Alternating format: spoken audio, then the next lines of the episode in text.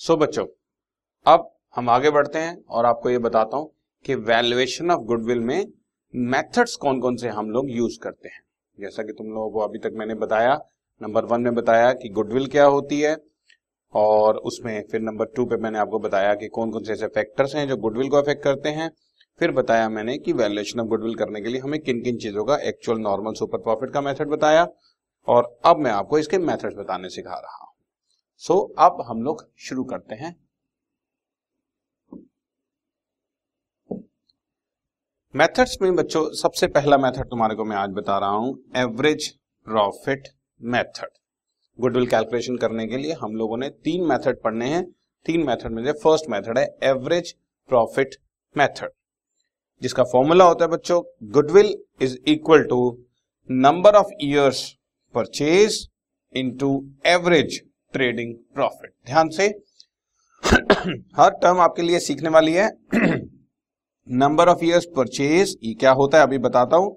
Into average trading profit average trading profit और अब average trading profit का formula होता है बच्चों total trading profit divide by number of years या total weighted trading profit divide by number of years हम लोगों को अगर सिंपल एवरेज लेनी है हम लोगों ने तो उस केस में हम लोग ये वाला फॉर्मूला लेंगे, और अगर हम लोगों ने वेटेड एवरेज लेनी है तो हम लोग ये सेकंड वाला फॉर्मूला लेंगे।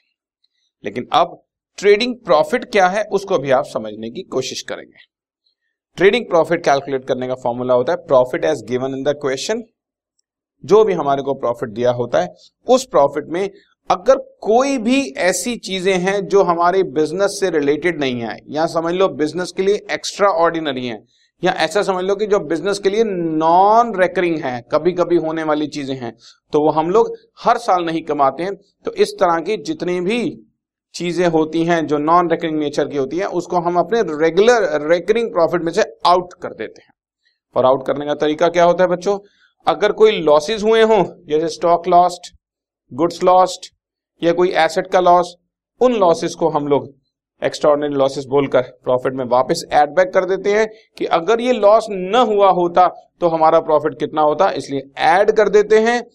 और जितने भी एक्स्ट्रा ऑर्डिनरी प्रॉफिट्स हैं, जो प्रॉफिट्स के अंदर ऑलरेडी इंक्लूडेड होंगे, उसको हम लोग सब कर देते हैं और उसको आउट कर देते हैं। मैं रिपीट करता हूँ अपनी बात। एक्स्ट्रा ऑर्डिनरी लॉसेस को ऐड कर दो। एक्स्ट्रा ऑर्डिनरी प्रॉफिट्स को लेस कर दो you will get total trading profit total profit में ये दोनों चीज़ें एडजस्ट करते ही टोटल ट्रेडिंग प्रॉफिट फिर उस टोटल ट्रेडिंग प्रॉफिट में से सिंपल एवरेज निकाल लें या वेटेड एवरेज निकाल लें that will be depending upon the question question हम लोगों को कैसा दिया हुआ है? और वो एवरेज निकलते ही उस एवरेज ट्रेडिंग प्रॉफिट को नंबर ऑफ़ ईयर परचेज से मल्टीप्लाई कर देंगे।